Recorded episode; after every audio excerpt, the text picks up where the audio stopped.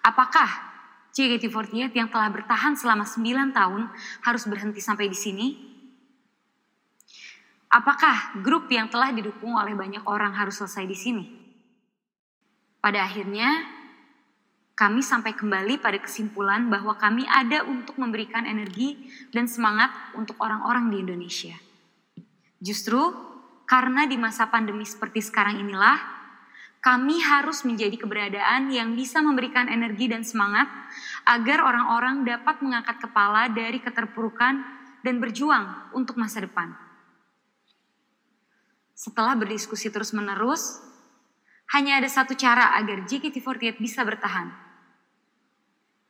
Cara itu adalah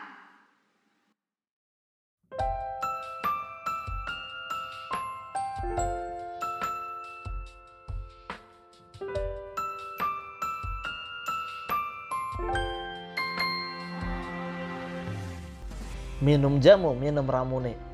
Cakep. Selamat datang lagi podcast Bingo Ijo, nih. Siapa banget.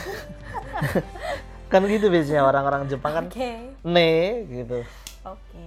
Oke oke, yo. Udah lama banget ya? Ini kayaknya emang perlu mengumpulkan tenaga untuk bikin pod episode podcast kita ya. Em, Berminggu-minggu. iya. Iya, betul. Berminggu-minggu kita nggak eh, recording episode Oke. baru karena selama berminggu-minggu itu penuh dengan Apa? kejadian-kejadian yang Wah, di fandom kita ini mengejutkan ya?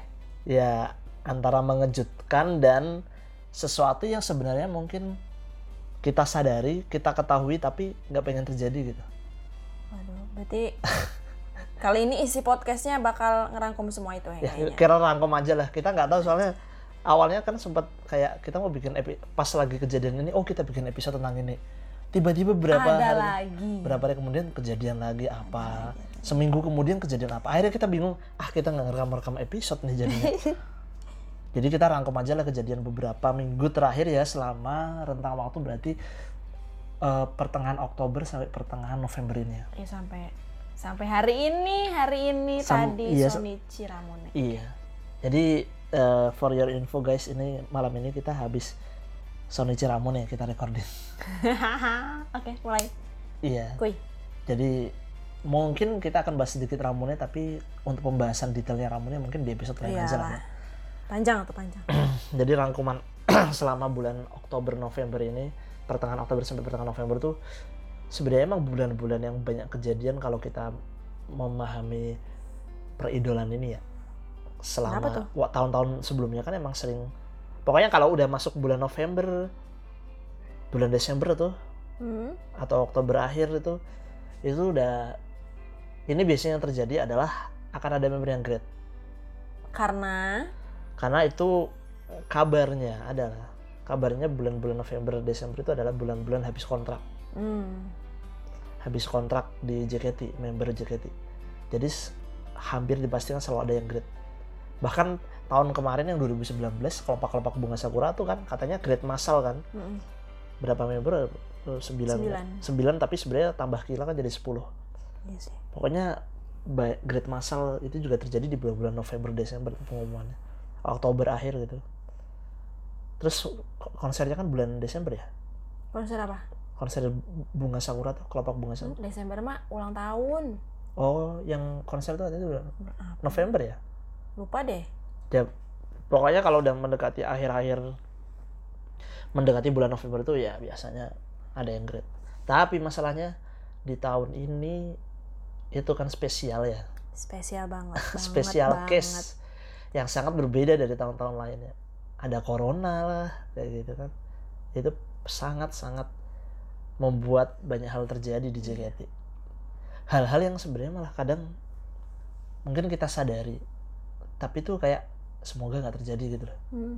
Kayak kita mungkin bisa memprediksi atau hal-hal itu bisa terjadi tapi apa namanya? Tapi kita nggak pengen itu terjadi gitu. Betul betul betul betul. Oke. Jadi kayak bayangan-bayangan buruk. Langsung aja deh. langsung aja Ta- eh, tapi kita mungkin urutannya dulu ya oh yang terjadi pertama adalah yang pertama adalah kejadian Aurel Duluan mana sih sama Desi ngumumin grade? itu kayaknya kita udah bahas di episode sebelumnya deh kalau ngomongin eh Pak. Desi Grade mah udah pernah kita Emang bahas udah ya? iya ah lupa deh pokoknya setelah de Oh udah ya? Desi Grade oke lah sebetulnya Desi Grade terus setelah itu ada kejadian kayak Aurel, Aurel ya? gitu kan itu kan eh, kejadian yang sebenarnya kayaknya semua fans tahu hal-hal kayak gitu gitu namanya pelecehan seksual sexual harassment lewat sosial media tapi itu kita sering ah kayak karena terlalu seringnya jadi tiba-tiba menganggap itu hal normal gitu untuk seorang public figure. Kadang-kadang kayak gitu. Jadi Mungkin kenyataan juga udah terjadi sama member lain tapi nggak ada yang, belum ada yang speak up aja sih kayaknya. atau mungkin sebenarnya udah pernah ada yang speak up tapi ya tidak Ya di, udah. tidak dianggap gitu. Hilang begitu saja. iya. Kayak tidak dianggap gitu. Atau mungkin diabaikan atau mungkin tiba-tiba menguap sendiri Hmm. nah kalau kasus Aurel ini beda nih ini bener sampai dia speak up sampai lapor ke polisi tuh Akhirnya ya. dan sampai masuk ke berita-berita loh media-media mainstream itu pada ngeliput. Member JKT mengalami pelecehan seksual. Wah itu gokil sih. Masa tahu gokilnya bukan karena banyak diliput media itu ya tapi apa yang dilakukan Aurel tuh keren sih. Dia speak up dan sampai menseriusin speak upnya. Hmm. sampai ngajak JOT atau mungkin JOT eh, pokoknya akhirnya Aurel dan JOT bisa sampai lapor ke polisi. Bawa laporannya ke polisi. Itu kan sesuatu yang menurut aku nah ini baru bener nih cara nyikapin eh, sexual harassment. Menurut kamu gimana? Menurut kamu? Ya, itu udah eh, pilihan tepat sih. Maksudnya mungkin kan sebelumnya juga udah ada yang maksudnya kasus kayak gitu, tapi emang belum keangkat aja kan, nggak. Karena mungkin entah membernya yang ya emang nggak bisa se sevokal Aurel. Nah ini kayak saat yang tepat aja juga menurut aku buat eh, apa namanya ngangkat kasus ini sampai dibawa ke eh, polisi gitu. Kan emang ada undang-undangnya ya UU ITE gitu kan ya kita lihat aja ntar gimana kelanjutannya gitu Nah benar dan sebenarnya itu kasus sexual harassment ini sesuatu yang harusnya nggak boleh dianggap remeh sih. Kan beberapa ada beberapa orang berpendapat kayak ya udahlah itu resiko public figure dan lain-lain. selalu kayak gitu sih aku tuh kayak Sering banget itu. bosen gitu maksudnya orang-orang yang maksudnya yang kontra ya yang kontra terhadap Mm-mm. eh, tindakan Hmm. seseorang yang eh, menganggap serius seksual harassment itu selalu pasti ngomongnya Hmm. resiko public figure Apalagi di ranah idol group ini sebenarnya cukup sering terjadi sexual Ya, sel- harassment selain heeh, yang selain- berbahaya. iya Bukan sekadar sexual harassment deh, tapi DM di sosial media Iya. pun bisa berbahaya loh. Heeh.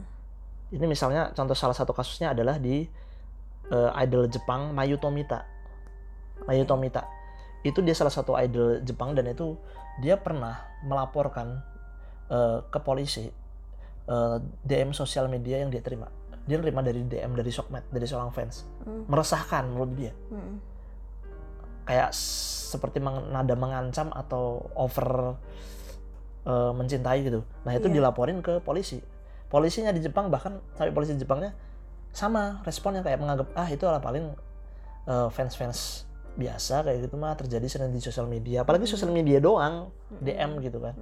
Nah itu Mayu Tomita udah ngomong gitu. Dia ngomong ke polisi ngelaporin, tapi nggak dianggap. Nah terus kan mau ada event-event yang mau dijalanin nama grup idolnya. Nah dia tuh sampai ngomong ke polisi lagi lapor, ngasih jadwal event-eventnya dia yang akan eh, jalan selama beberapa minggu ke depan. Dikasih jadwalnya tuh, venue-nya dikasih tahu tempatnya di mana. Nah itu dia berharap polisinya akan lebih akan ngawasin gitu, ngawasin apa namanya event yang akan dia jalanin. Nah kemudian beneran terjadi dong pas event apa tuh? salah satu event ada fans yang eh, menusuk dia. Menusuk 60 kali tusukan pisau. Aku pokoknya nggak tahu detailnya gimana tapi beritanya berakhir dengan si Mayu Tomita ditusuk 60 tusukan pisau. Masih fans yang rupanya dia adalah orang yang mengirim DM, DM, DM, sosial media itu juga. Gila loh itu benar terjadi di Jepang itu. Dan idol group sifatnya idol Jepang kan ya mirip-mirip sama gitu kan kayak Mm. kedekatan dengan fans itu eh, dijalin dengan bisnisnya handshake terus interaksi dengan fans itu dekat banget jadi kayak gitu menimbulkan delusi ya. Sampai ditusuk 60 kali.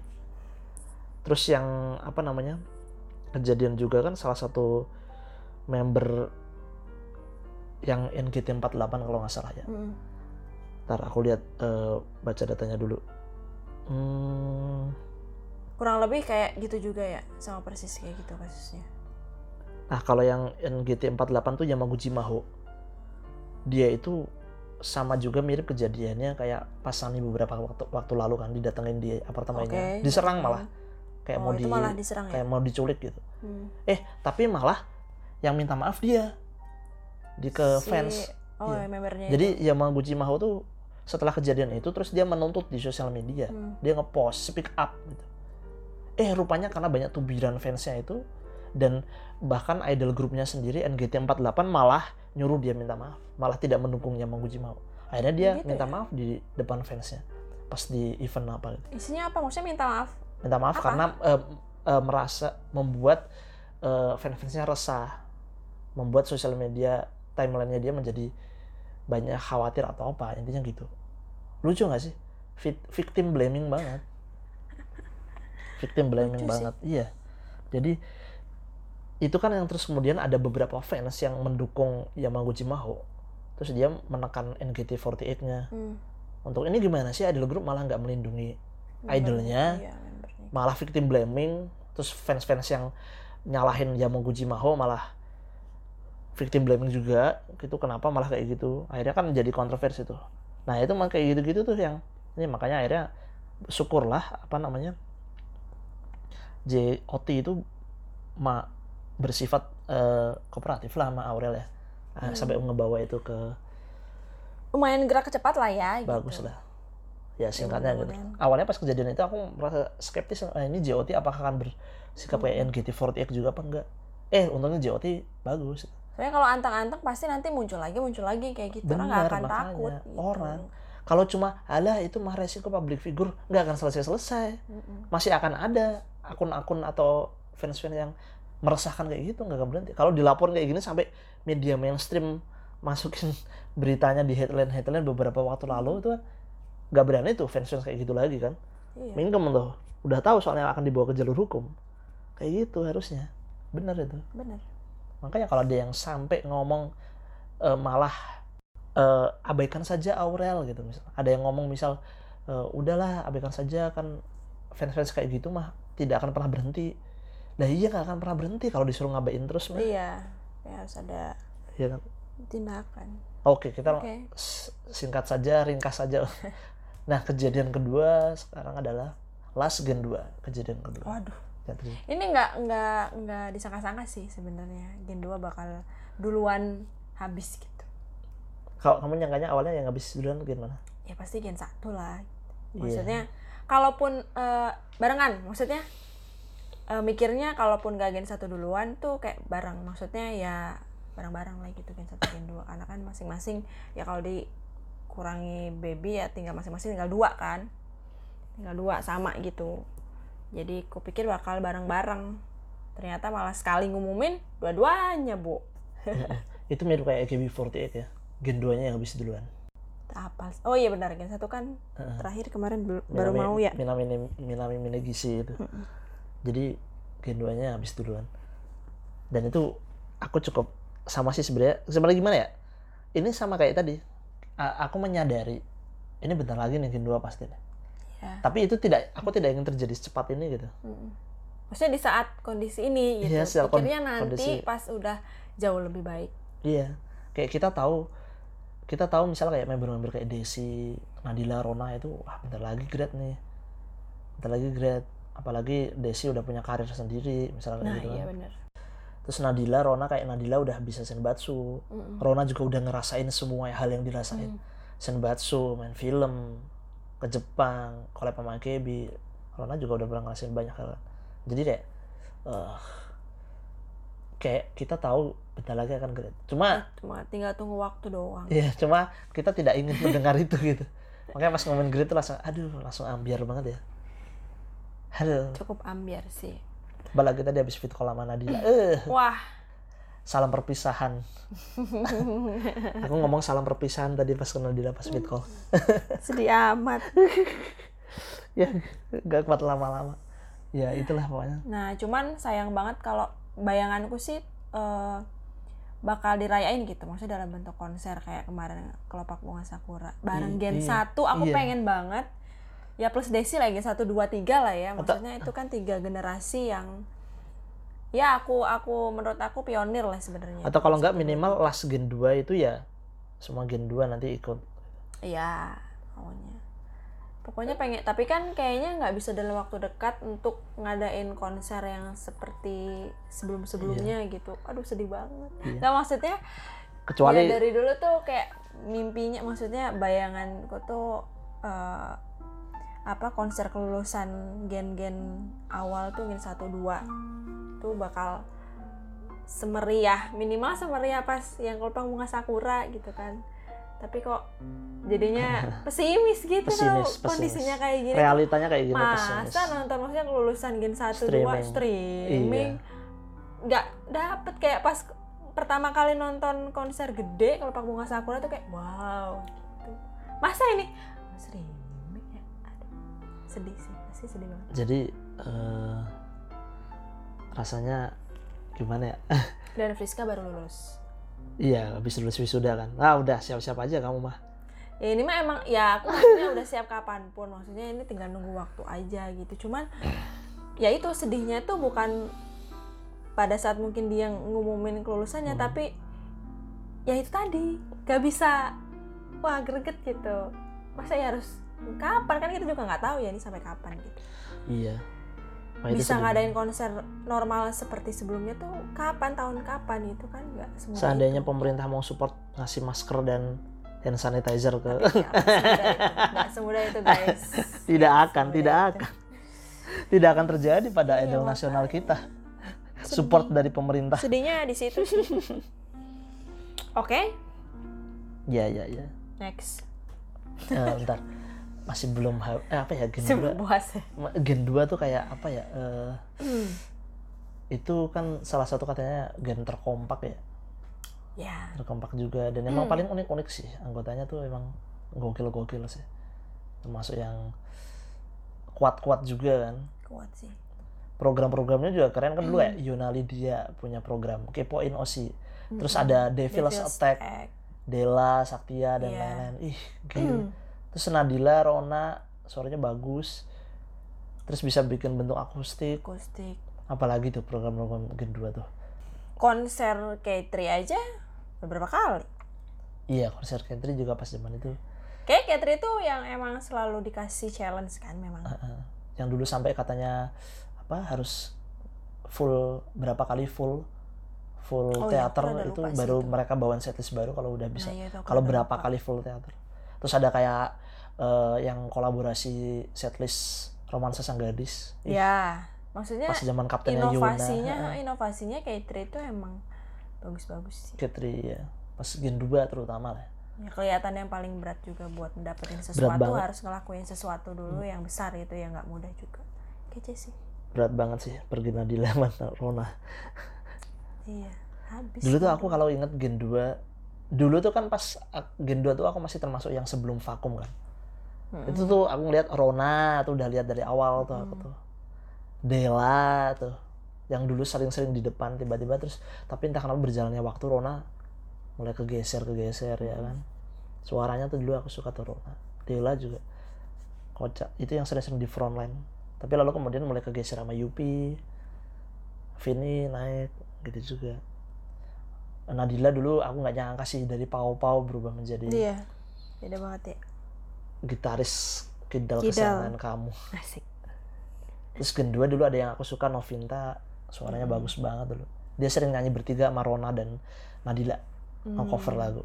Wah itu keren itu. Sayangnya Novinta nggak lama terus bener keren salah satu yang keren itu Novita kan dia sampai lolos audisi teater Jepang. Mm-mm. kalau nggak salah waktu itu eh, siapa ya?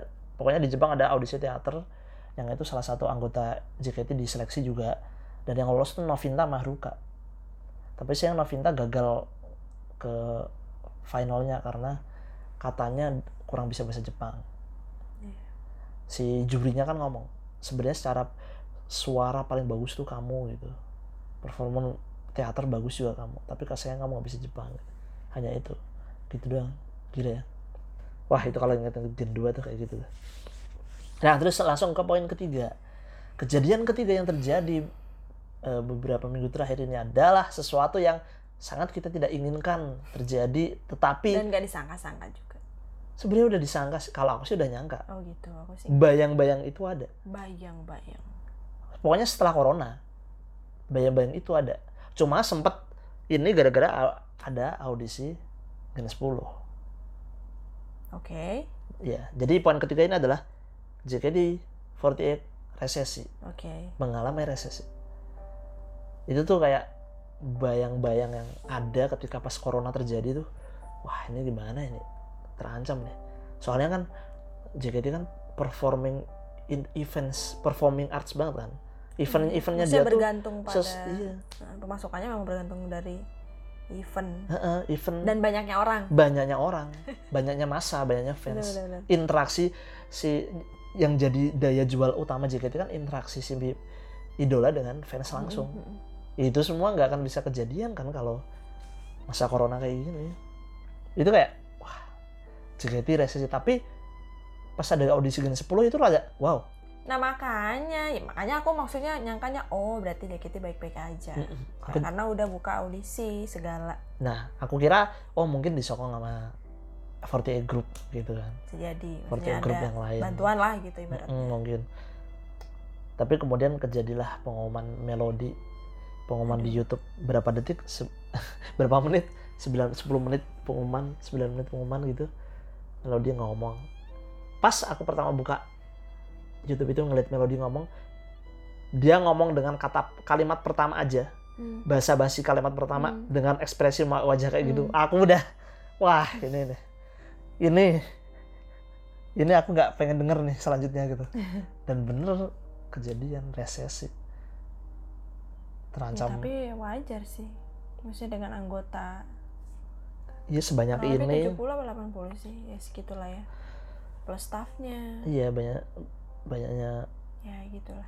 staffnya katanya dikit loh nggak nyampe 100 orang 50 kalau kata 50. Melodi bilang. iya 50. 50 member banyak wah gila harus nge-manage member sebanyak itu Makanya nggak mudah. bayangin apa aja yang gagal sama corona handshake semua gagal konser Mm-mm. semua event untung udah kerja sama RCTI tapi Nah, ya tapi ya tetap aja tetap sih. tidak tertolong lah karena sebenarnya itu kan streaming untuk menjangkau fans far kan Iya, bukan untuk bukan untuk menggantikan iya. nonton teater langsung Iya. kerjasama sama iklan-iklan kerjasama sama eh, klien lain pasti banyak yang gagal-gagal Iya, sih makanya. gokil sih gila sih corona ini Ya walaupun kemudian ada beberapa inovasi kayak ada showroom, nah itu salut sih segala macem, ya itu kan usaha ya, maksudnya sedikit usaha JKT buat mempertahankan JKT itu sendiri gitu. Cuman ya tetap aja pasti akan kurang. jadi JKT udah berusaha untuk beradaptasi sama digital ya Iya, semuanya kan serba digital. fit call showroom teater udah bisa Ya digital sampai akhirnya udah bisa datang ke teater walaupun cuman sementara 26 orang ya. Jelas jauh, walaupun harganya naik tapi kan tetap aja Hmm. jauh lah. Iya, kalau fit call mah paling kan berapa orang sih? Maksudnya gini kayak per sesi Hmm. aja 20 orangan biasanya rata-rata ya kalau ngamatin. 20 orangan gitu. Ini tetap kurang sih, maksudnya dengan member sebanyak itu. Makanya mungkin ya memang jalan satu-satunya ya dikurangin. Showroom, showroom juga sa masalahnya kan itu kerjasama third party ya Iya. sama showroom. Duitnya nggak masuk semua ke Iya. JKT. Dibagi-bagi lagi, mm. iya. Walaupun kayak Fanny kemarin tembus 1 M gitu kan. Kita Iya, nggak tahu member dapat berapa, JKT dapat berapa dan showroom dapat berapa. Mm-mm. tetap nggak akan maksimal sih. Terus eh, fit call juga pakainya kan Zoom. Zoom Zoom juga berbayar kan pasti kan kalau Nah, pengen iya. dan pasti ada limit-limit tertentu kan. Kalau di Zoom kayak maksimal ada berapa orang bisa dimasukin. Terus- Intinya tetap nggak nutup lah istilahnya. dan kita nggak tahu biaya teater FX itu sewanya Nah, untuk menghidupi berapa. menghidupi JKT ini per bulannya aja mereka butuh dana berapa aja juga pasti kayak nggak nutup aja gitu. Dan masih ada yang mirroring-mirroring nonton teater. Nah itu Yang- dia sayang banget sih. nobar-nobar ada beberapa fans-fans regional yang nobar mungkin seharusnya itu kalau aku kan sempat ngide kan. Mm-mm. kalau yang pertama tuh kalau misal untuk ngadepin yang model-model mirroring atau bentuk pembajakan itu itu mungkin bisa niru caranya bioskoponline.com bioskoponline.com punyanya Angga Dwi Masa Songko itu dia itu kan dia ngejual film di platform websitenya. Mm-mm. satu film 10.000 ribu. Mm-mm.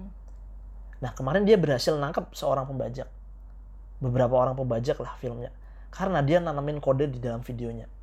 Jadi itu ngejen, jadi kalau kita misal beli nih film di bioskoponline.com, Mm-mm. itu di layar filmnya itu akan muncul kode-kode Kode. secara acak, Mm-mm. munculnya di lokasi-lokasi yang berbeda. Kadang di pojok kanan atas, kadang pojok kiri bawah, Oh gitu. kecil terus, terus kecil kodenya. Itu adalah kode unik untuk nandain eh, seorang pembeli membeli sebuah film. Mm-mm. Jadi disimpan di database-nya kan. Oke. Nah, kalau sampai ada film yang dibeli yang pembeli itu sampai kesebar di platform lain Mm-mm. yang ilegal, itu bisa di-track di videonya. Oh, ini kode ini langsung di-track siapa pembeli. Tangan pertamanya langsung ketahuan gitu. Hmm, gitu. Langsung ketahuan tangan pertamanya. Kalau misal itu kan biasanya kalau di aku punya teman seorang pembajak film. aku punya teman seorang pembajak film. ini.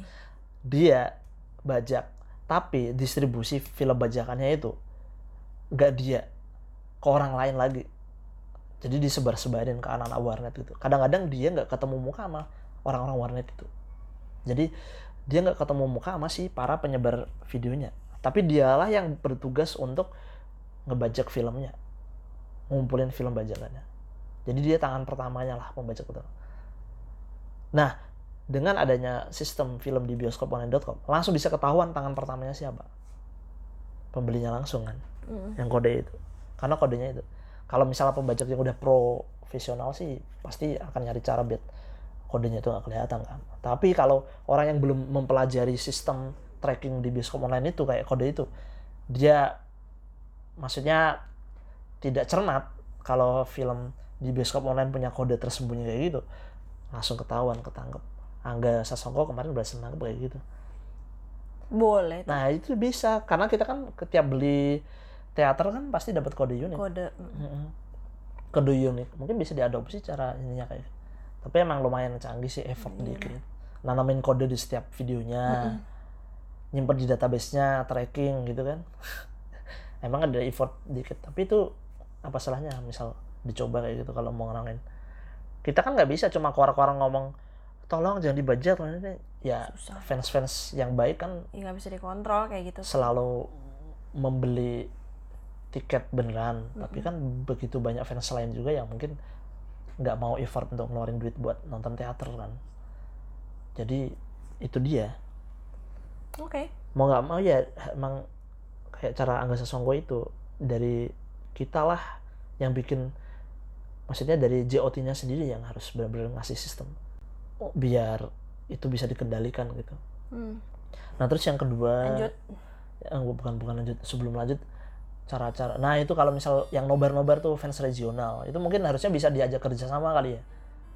Atau mungkin fanbase-nya lah fans-fans regional itu yang datengin JOT atau ngontak JOT sekarang kan bisa aja ngontak video call atau apa gitu kan. Terus ngajak diskusi ini baiknya gimana? Kita mau ngadain nobar. Tapi kita nggak pengen ngerugin JKT bisa lah kayak gitu. Mungkin setiap penonton nobarnya itu bisa diwajibin beli tiket dulu sebelum nobar kayak gitu kan Hmm. atau gimana mungkin eh, tiket nobarnya itu dipakai untuk beli merchandise JKT atau untuk intinya biar duitnya masuk ke JKT gitu. Nggak benar-benar hilang percuma. Harusnya fanbase sama JOT bisa kerja sama kayak gitu sih. Ya kan? Ada banyak opsi lah sebenarnya. Menarik nih banyak fans yang juga langsung memberikan ide-ide bisnis untuk JKT untuk bertahan. Nah itu salah satu. Begitu eratnya kekerabatan Saking fans. cintanya sih Heeh. sama JKT. akhirnya kan benar. Sekarang kalau ada yang upload ngupload di YouTube setlist setlist ini langsung di reportin sama fans fans Hmm. saking cintanya sebenarnya dengan kondisi sesulit ini. Mau ada pemangkasan member. Wah itu bener. Wah ini nih. Kamu pas denger itu gimana? Pengumuman kalau dia itu. Masuk akal maksudnya emang satu-satunya cara yang harus kayak gitu mau gimana lagi gitu mau nggak mau ya dikurangi lah sama kayak perusahaan-perusahaan lain sih gitu kan Iya, bahkan pengurangan karyawan ini udah termasuk keren sih JKT bisa bertahan sampai mau Iya, akhir tahun. coba hampir setahun loh Begitu banyak perusahaan lain yang khususnya yang bergerak di bidang performing arts, event-event musik langsung pada kolaps nih. Banyak Iya. banget yang kolaps. Ini JKT Ini dengan oke kok dengan bisnis entertainment yang membutuhkan interaksi banyak orang masa kayak gini Hmm. masih sanggup bertahan sampai sekarang tuh wah gokil. Berarti JKT memang ibaratnya punya dana ibaratnya dana tabungan dana daruratnya? Udah habis. Oke maksudnya oh apanya? Di rentang waktu hampir setahun Oh. bisa bertahan. Artinya dia punya ibaratnya dana cadangan. Mm, mm, mm. itu ada gitu dan lumayan gitu. Ya mungkin sekarang ya udah maksudnya emang udah mau habis lah ibaratnya gitu ya. Jadi mau nggak mau ya caranya ya kayak gitu. Kan katanya emang eh, tadinya mau di eh, bubar kan? Ya sekitar Agustus. Sekitar Agustus ya Ya, kalau berdasarkan artikel yang ditulis Jawa Pos nah, katanya tadi. stakeholdernya malah udah bilang bubarin aja udah. Aduh ya gimana? udah udah nggak nggak mau pusing kali ya. Wah gimana ini? Udah nggak mau pusing. Kamu bisa bayangin kalau JKT bubar gimana ya? Bayang-bayang itu ada sih. Bayang-bayang JKT bubar tuh. Ya harus siap sih sebenarnya. Kalau corona ini nggak membaik sampai tahun depan 2021 nggak harus siap. ini, ini dan ya makanya itu tadi caranya dan udah. dan strategi JKT untuk bertahan pemangkasan member dan staff ini mas. Tetap masih nggak tetap nggak bisa nutup ya. kerugian. Satu-satunya jalan emang. Kamu udah siap ya, emang siap itu resiko emang resikonya begitu. Kayak ini bukan Ya. doa ya semoga ini tidak terjadi. Ya siapa sih yang pengen JKT bubar gitu? Bayangin 8 tahun mas udah ya nemenin masih hidup. ada masih ada kemungkinan. Maksudnya pasti mereka juga mikir keras sih. Eh udah 9 tahun apa 8 tahun? Tahun ini Desember nanti 9 berarti. Wah tuh udah mau 9 tahun loh nemenin Udah- hidup udah. kita loh. udah mau satu satu apa 10 tahun teh desa warsa. Udah satu desa warsa loh. Tahun depan 10 tahun. Ini tuh bahkan sama aku sendiri pun ngerasain ke- emosional yang cukup dekat sih dengan JKT karena itu bener sih tumbuh bersama fans. Itu kayak kalau aku inget dulu ngidol JKT dari zaman masih apa namanya baru lulus kuliah gitu kan. Terus kemudian lanjut kuliah kan. Aku lanjut kuliah masih ngerasain mahasiswa itu eh, ada JKT ngasih semangat misalnya kayak gitu kan. Sampai sekarang terus kita udah bareng berdua kayak gini nih. Itu kayak menemani kita tumbuh gak sih? Menemani Sayang, kita sayang. menjadi dewasa. Sayang sayang. Jadi harus cemungut. Ya emang gak mudah sih. Semoga sih tidak terjadi ya. JKT bubar Semoga. tidak terjadi. Semoga apa yang dilakukan mungkin nanti eh, pada akhirnya jumlah membernya sesuai dengan namanya bisa kurang malah kayaknya. 48 48 itu yang paling make sense sih. tapi bisa jadi malah kurang. Kalau nggak salah yang di MNL MNL 48 yang di Filipina itu 36 orang doang. Oh gitu ya. Itu mirip kejadian bukan mirip sih. Ada pengurangan member juga kalau nggak salah. Hmm, jadi maksudnya nanti hanya ada tim JK tinggal ada akademi gitu? Nggak tahu. Pas 48 kita nggak tahu. Mungkin sih sedih banget. mungkin sih bertahap sih jadi iya nggak akan langsung jebret gitu mungkin nggak langsung ya, jebret banyak. Sih. pelan-pelan dikit pelan-pelan dikit. Pengurangan member staffnya tuh dikit-dikit misal bertahap sih. Nggak ada yang nggak ada yang ingin ya, mendengar kita tunggu saja. Nggak ada yang kita, kita nggak ingin mendengar seorang member eh misal siapa ya bla bla bla telah eh, resign dari JKT misal.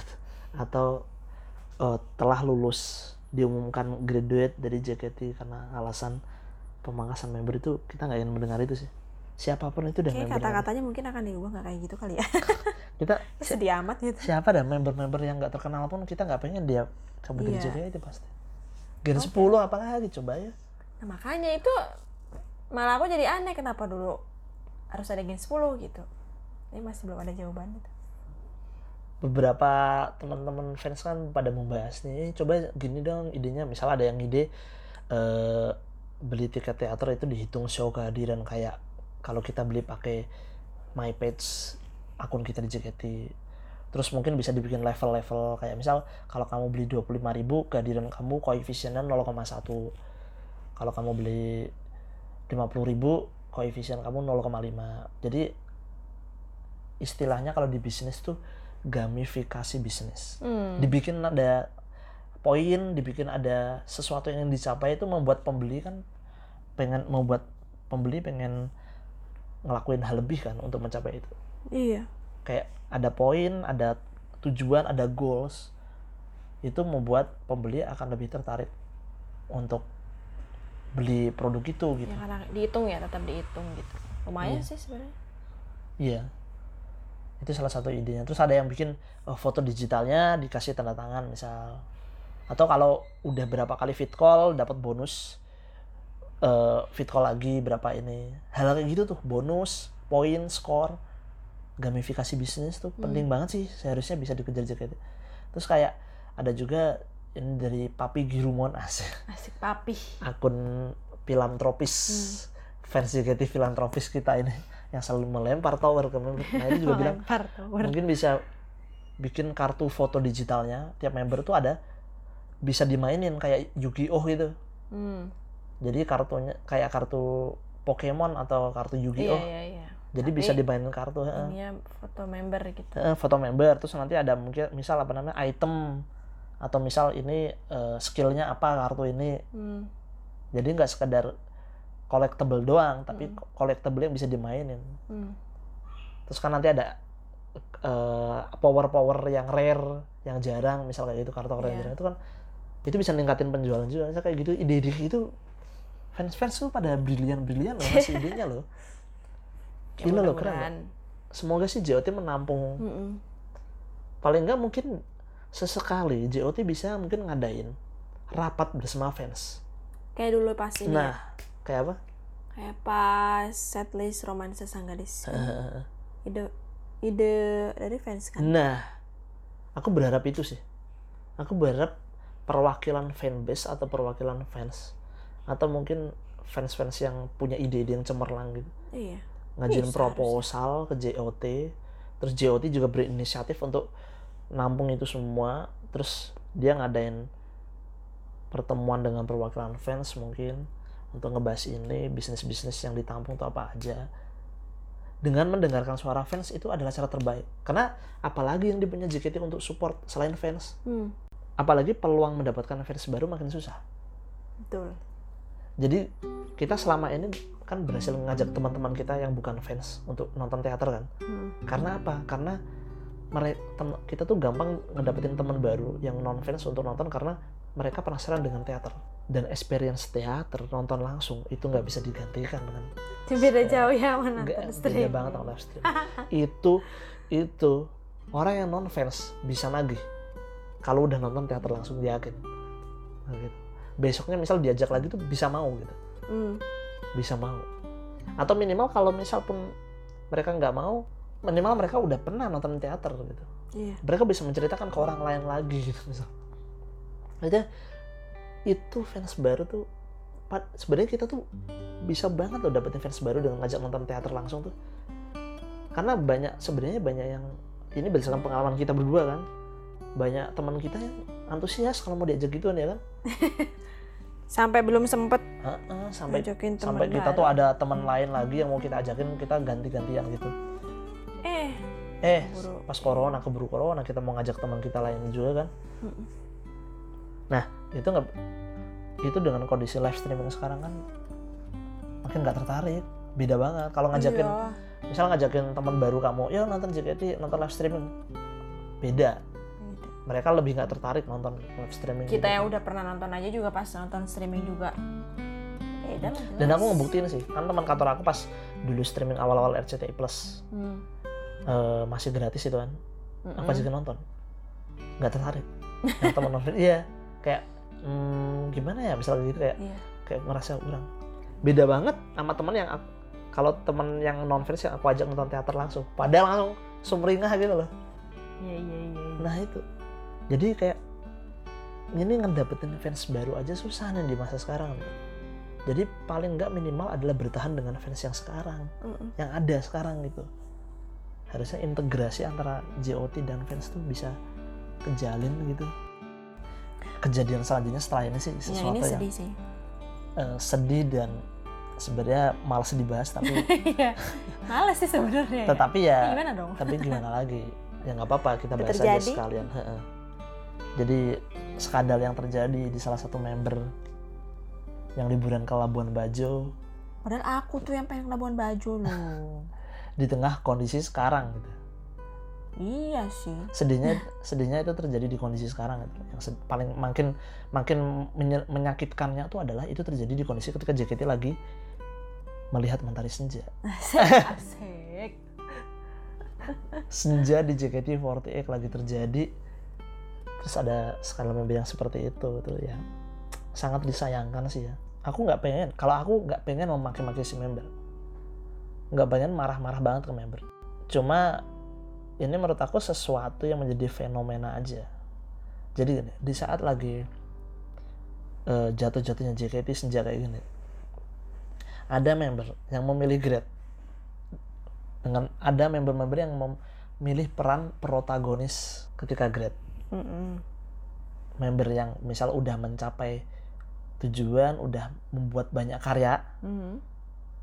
udah dapat banyak hal dari JKT terus dia memutuskan grade ketika di masa-masa jayanya dia lagi bagus-bagusnya. Nadila misalnya contohnya kan. Desi udah karirnya udah udah bagus kan di luar JKT jadi mereka memilih menjadi peran protagonis ketika eh, eh, mau meninggalkan JKT di masa-masa sulit ini. Hmm. tapi ada juga member yang memilih peran antagonis dengan dengan eh apa ya aku yang nyebutnya sih pemberontakan terakhir ya rebel. Ini adalah rebel yang terakhir dari member itu gitu. Ya buat aku sih privasi member itu ya hak member gitu. Kalau member misal melanggar golden rules itu hak dia. Tapi ya harus disiap dengan resiko kan. Resikonya ya etika profesi aja. Jadi bersikap profesional aja ya. Gimana menurut kamu susu, sampai nggak bisa berkata-kata. Nggak tahu ya, aku tuh selalu mikir kalau orang yang kerja, eh, yang punya banyak pengikut, artinya punya banyak fans, punya banyak eh, jamaah lah ya. Artinya dia kerja itu buat orang lain gitu. Dia kerja tuh ya ibaratnya punya ikatan kuat sama si pasar ini si orang-orang ini si fans ini gitu menurut aku hmm, nggak tahu aku emang sangat nggak serak aja sama kejadian ini gitu toh kalaupun dia memang entah udah nggak betah di JKT Hmm. entah dia emang eh, udah nggak gimana gimana lah gitu ya Hmm. udah kesel apa segala macam terserah Mm-mm. tapi masih ada cara yang jauh lebih baik gitu tinggal ngomong resign atau Hmm. grade itu gampang kan? Aku ngerasa sih sebenarnya mungkin dia awalnya nggak bukan nggak betah. Mungkin sebenarnya emang karena dia udah menjalani itu backstreet gitu kan. Di Iya. belakang ya mungkin awalnya dia nggak bermaksud gitu. Tapi ada yang menyebarkan postingan sosial media aja terus ada yang menganalisis Ya, terus betul. mulai melakukan investigasi. Udah tahu fans JKT itu detektif. Nah makanya detektif Conan sesungguhnya tuh udah, kayaknya emang udah. JKT deh. Udah ngalahin detektif Conan lah. Ngalahin Kindaichi ngalahin Sherlock Holmes. Ya intinya sih ya oke lah kalau emang nggak nggak ketahuan mah itu ya terserah lah ya. Itu udah tahu apa namanya? Uh, bahkan ada loh fans idol group di, di Jepang ada fans idol group. Dia bisa tahu rumah seorang member dari pantulan matanya jadi si member idol group itu foto selfie. Oh oke Nah. oke oke oke. lewat pantulan matanya. Di zoom. Di zoom. Terus itu ada gambar dia. gedung kan ada kelihatan gedung di Iya, bola mata. Dia analisis bisa ketahuan dia tinggal di mana. Tinggal mana? Itu fans idol group Jepang. Tangan. Ya 11 12 lah sama fans JKT lah. Itu kayaknya wah level investigasinya mah udah biasa loh nggak ngerti aku juga. Nah. Nah ini dia nih Ya- maksudnya. ya ya, itu- ini maksudnya. Ya itu maksudnya ya kalau investigasi yang untuk hal-hal buruk sih ya kita jangan ditiru lah ya. Masa ya masa masa aku udah tahu fans JKT itu JKT gitu.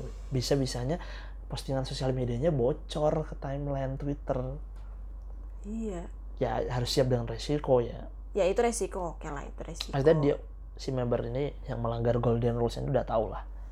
Dengan dia melanggar golden rules ya harus siap dengan resikonya iya ya maksudnya entah apa pun alasannya gitu ya orang yang kerja di mana pun sih Hmm. mau di kan di mau di ya di sin di JKT atau di kantor pun kan punya Hmm. aturan sendiri yang kalau kita ngelanggar aturannya ya berarti kita siap harus Iya. siap gitu kalau misal eh, dihukum atau di cut sekalipun gitu sama kan lah ada, JKT ada yang bilang golden rules itu mitos tapi Kila di salah satu interviewnya di YouTube pernah bilang kan emang golden rules tuh ada di perjanjian gitu.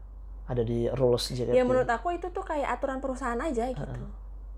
Pasti ada harus emang harus ada gitu. Karena eh, ya biar kitanya nggak semena-mena aja gitu. Sebenarnya udah bukan rahasia lagi lah. Kalau misalnya pun member mungkin ada beberapa member yang mungkin pacaran backstreet diem-diem. Ya. Yang penting pinter-pinter aja. Rapi-rapi lah menjaga rahasia itu.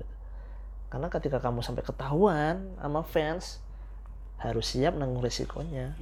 Ya begitulah gitu. Karena Golden Rules itu menurut aku adalah bahan jualannya JKT itu yang beda dia sama eh, idol-idol lain gitu loh. Hmm. sama grup lain lah. Itu yang bikin bisa bertahan sampai 9 tahun coba bayangin. Bisa bertahan 9 tahun sementara girl band girl band boy band di Indonesia lain Hmm. pada udah pada jatuh. Pada hilang tahu ke mana. 9 tahun bertahan. Ya karena salah satu jualannya tuh golden rules. Itu tuh kayak bisnis gitu golden rules adalah bagian dari bisnis JKT dan itu adalah aturan yang penting banget. Ya iya itu aturan perusahaan lah jadi itu itu ranah profesional jatuhnya. Iya. Jadi ibarat ya si member ini kalau melanggar golden rules itu sebenarnya lebih ke ra- dia melanggar ranah profesional aja. Hmm. privasi dia kalau hak dia lah ngelanggar golden rules ya. Cuma yang penting ketika itu ketahuan ya harus profesional. Iya makanya. Cuma Balik ini lagi. semua karena ini menjadi menyakitkan karena terjadi ketika JKT lagi sulit-sulitnya. Lagi sulit. Parah loh itu ngaruhnya loh. Coba bayangin kalau ada fans-fans sakit hati atau gimana. Itu tuh branding loh ngaruhnya. Apa yang dilakukan member ini kesalahan dia. Hmm. itu branding perusahaan. Ngaruh banget. Bayangin kalau fans yang pemikirannya pendek fans yang eh, terjebak delusi fans yang mencintai member dengan amat sangat melihat kejadian itu entah itu dia fans itu adalah fansnya dari si member itu atau bukan member atau mungkin fans dari member lain tapi dia terus ilfeel ah member mah rupanya kayak gini ya. Kayak manis-manis di depan pahit-pahit di belakang. Itu buat member sekali lagi disclaimer ini adalah fans untuk berpikiran pendek. Kalau kita sendiri kan bukan yang kayak gitu kan cara ngefansnya.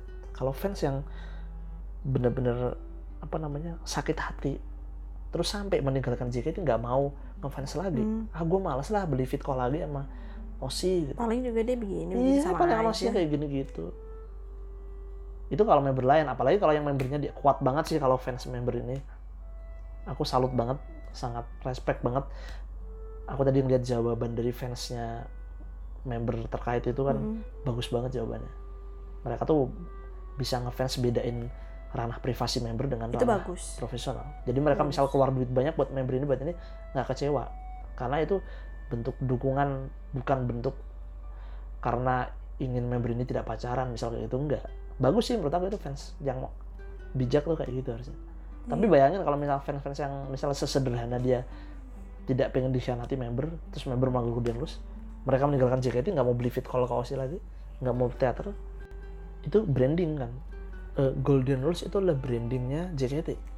Kalau branding itu sampai dirusak, apalagi di masa lagi kere-kerenya JKT kayak gini, bayangin seberapa parah efek rusaknya branding itu. Makanya sedihnya tuh itu sih. Kenapa kejadian skandal itu tuh terjadi pas JKT lagi susah-susahnya Hmm. ironi aja rasanya rasanya ironi aja udah sering lah kita dengar member melanggar golden rules itu udah berapa kali cuma ini di saat yang seperti ini kejadian itu rasanya tuh apa ya lebih menyakitkan daripada kalau kejadian gu- yang sebelum-sebelumnya gitu loh karena JKT itu terancam bubar lihat JKT lagi terancam kayak gini gitu bisa tahun depan bubar beneran ini kalau misal nggak bisa diselamatin Hmm. Ya udahlah ya. Kita tunggu aja. Kabar selanjutnya dari yang bersangkutan, guys. kalau kamu doa apa yang pengen atau kamu punya ide apa untuk JKT ini untuk bertahan Ya lagi nggak punya ide. aku. kenapa Mendingan satu-satu aja udah bener kurangin member pelan-pelan ya pelan-pelan. Ya, maksudnya kan kan nggak mungkin sekaligus. Misal targetnya 10 orang, kan nggak kayaknya nggak mungkin langsung 10. Eh. Siapa tahu misal awalnya misal 5 tiba-tiba jalan keluar muncul.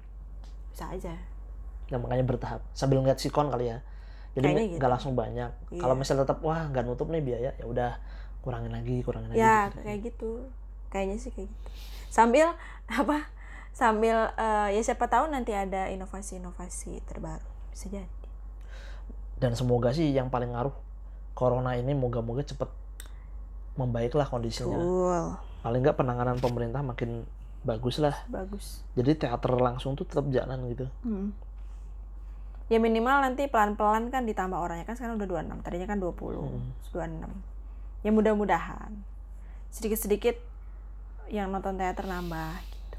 Dikit-dikit. Vaksin corona sih semoga cepat ketemu. Cepat segera disosialisasikan sih. Ya Itu kalaupun sudah penting. pasti akan butuh waktu lama. Ya kita ada 200 juta manusia di sini. Paling nggak diprioritaskan untuk kota-kota padat besar penduduk. betul. Kota-kota padat penduduk. Ini menarik sih kalau kita bisa bertahan sih misal ngelewatin nih kalau JKT bisa ngelewatin 2021 aja. Wah itu. Kita kayaknya bakal lebih emosional tau gak sih rasanya Iya. jadi fans. Kalau JKT aja bisa ngelewatin 2021 bisa menuju 2022 Hmm. terus keadaan udah kembali normal.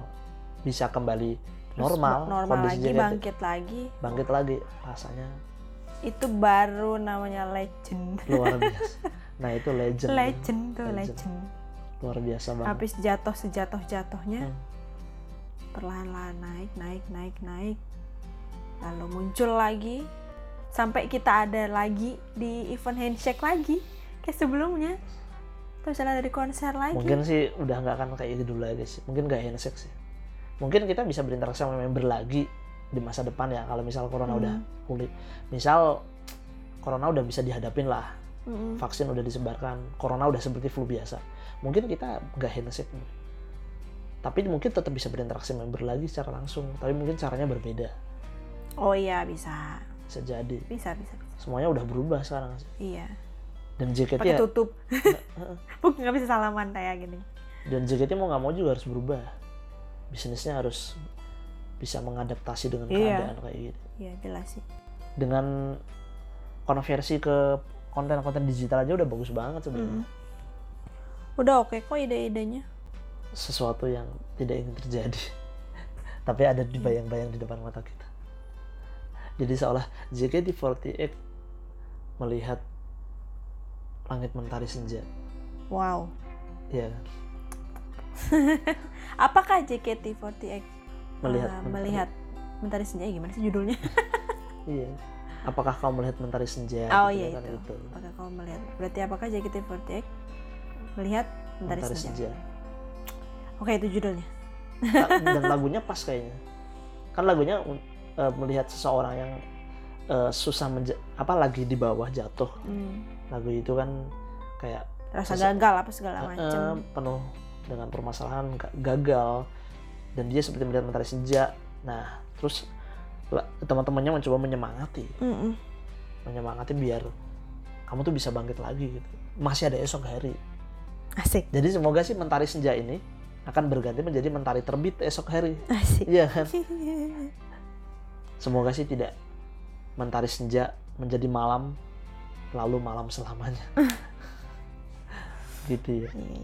Oke lah seperti udah cukup lah ya rangkumannya. Ini nih episode terpanjang kita loh serius gila episode terpanjang kita ini kita ngerangkum eh, banyak kejadian dalam satu waktu dalam waktu-waktu terakhir Iya. ini dalam satu episode ini ini aja nggak ngomongin Ramune dia kita belum ngomongin Ramun nih yang bisa kita tonton ya itu tadi episode tersendiri aja nanti aja lah Ramunnya di episode sendiri aja oke lah kalau gitu oke Ya, Oke teman-teman, thank you. Mari kita support JKT. Belilah tiket show teater kalau kamu punya uang. Belilah tiket fit call kalau kamu punya uang. Tapi emang jangan paksakan. Betul. Kadang kita tahu kondisi finansial kita tidak semuanya baik-baik saja gitu kan. Kita corona ini membuat banyak kesulitan yang lain jadi kita sebagai fans ya apa yang bisa kita lakukan kita coba lakukan kita Hmm. support. Dengan kamu tidak melakukan pembajakan mirroring konten JKT itu udah sangat baik sekali. Minimal itu bisa kita lakuin. Oke. Kita support kita sumbang kita donasi untuk JKT lucu. Bukan donasi ya intinya lah beli produk-produk JKT lah. Oke lah kalau gitu thank you. Bye. makasih semuanya. Bye